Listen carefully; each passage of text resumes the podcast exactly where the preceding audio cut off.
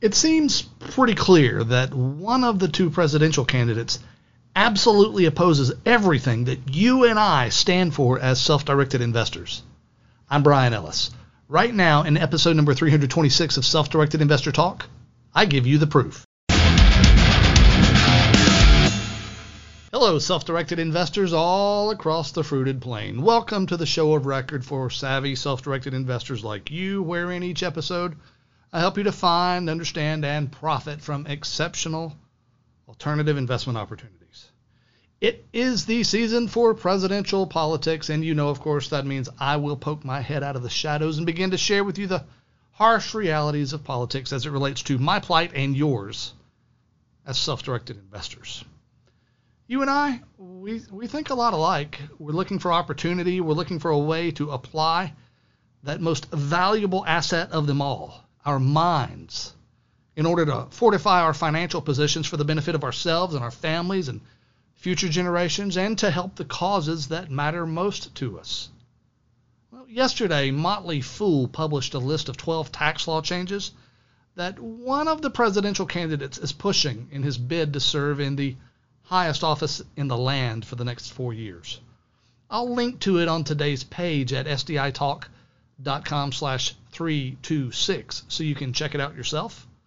Now, I won't even sully this conversation by saying which of the candidates, obviously there's only Trump and Biden, but I won't shift this thing to being about those men. Let's just look at the policies and how they'll impact you and me as builders of wealth. So, in that article, policy shift number one is this an increase in the corporate tax rate from 21 to 28%. That's an obvious negative. Rising corporate tax rates are always, and I repeat, always passed on to consumers. Could say more, but I suspect it's unnecessary. So let's look at policy shift number two, which is a minimum tax on corporate income. Now, basically, the idea here is this if a company complies with the tax law in such a way that even the U.S. Treasury is unable to fault their tax planning, and as a result, that company doesn't have to pay income taxes.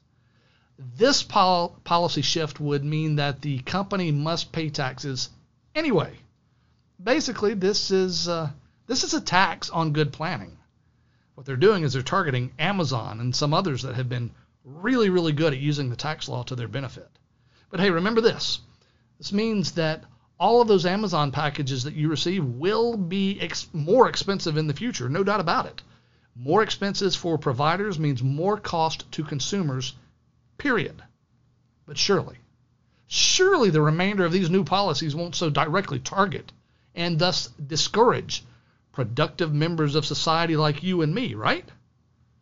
Wrongo, my friends. Whether it's policy number five that increases marginal income tax rates for high earners, or policy number six that raises the payroll tax on high earners, uh, or raising capital gains on, well, you guessed it, uh, high earners. Well, it almost sounds like the particular presidential candidate who's pushing for all of these changes really doesn't like high earners or successful companies very much, does he? Don't forget, if building a financial legacy is important to you, then the stepped up basis changes. That's policy number eight. That'll matter to you. This is a way of making sure that a horrible tax burden is transferred to your beneficiaries whenever they receive your assets in the future. Right now, that doesn't happen but it would under this proposed tax policy. And that that's not even to mention the slashing of tax deductions for both personal incomes, that's policy number 9, or the phasing out of small business deductions if you happen to be a successful small business owner, that's policy number 10. Hey, if you hear a common theme here, it's because there is one. The the candidate who wants these policies to be law, none other than the basement baron himself, Joe Biden, well, he wants quite fervently to punish your success. In other words, if it's your objective to minimize your taxes, Creepy Joe wants to maximize them. If it's your objective to build a small business, Creepy Joe wants to make sure your tax bill stands in the way of your doing so. And listen, if you want to build a basis of financial assets for the future and for the benefit of future generations, Creepy Joe wants to make sure that when those future generations receive your assets, that they're forced to sell off those assets to pay their tax bill. My friends, a vote for Joe Biden is a vote against your own interests. It's that simple. Don't vote against yourself. My friends, invest wisely today and live well forever.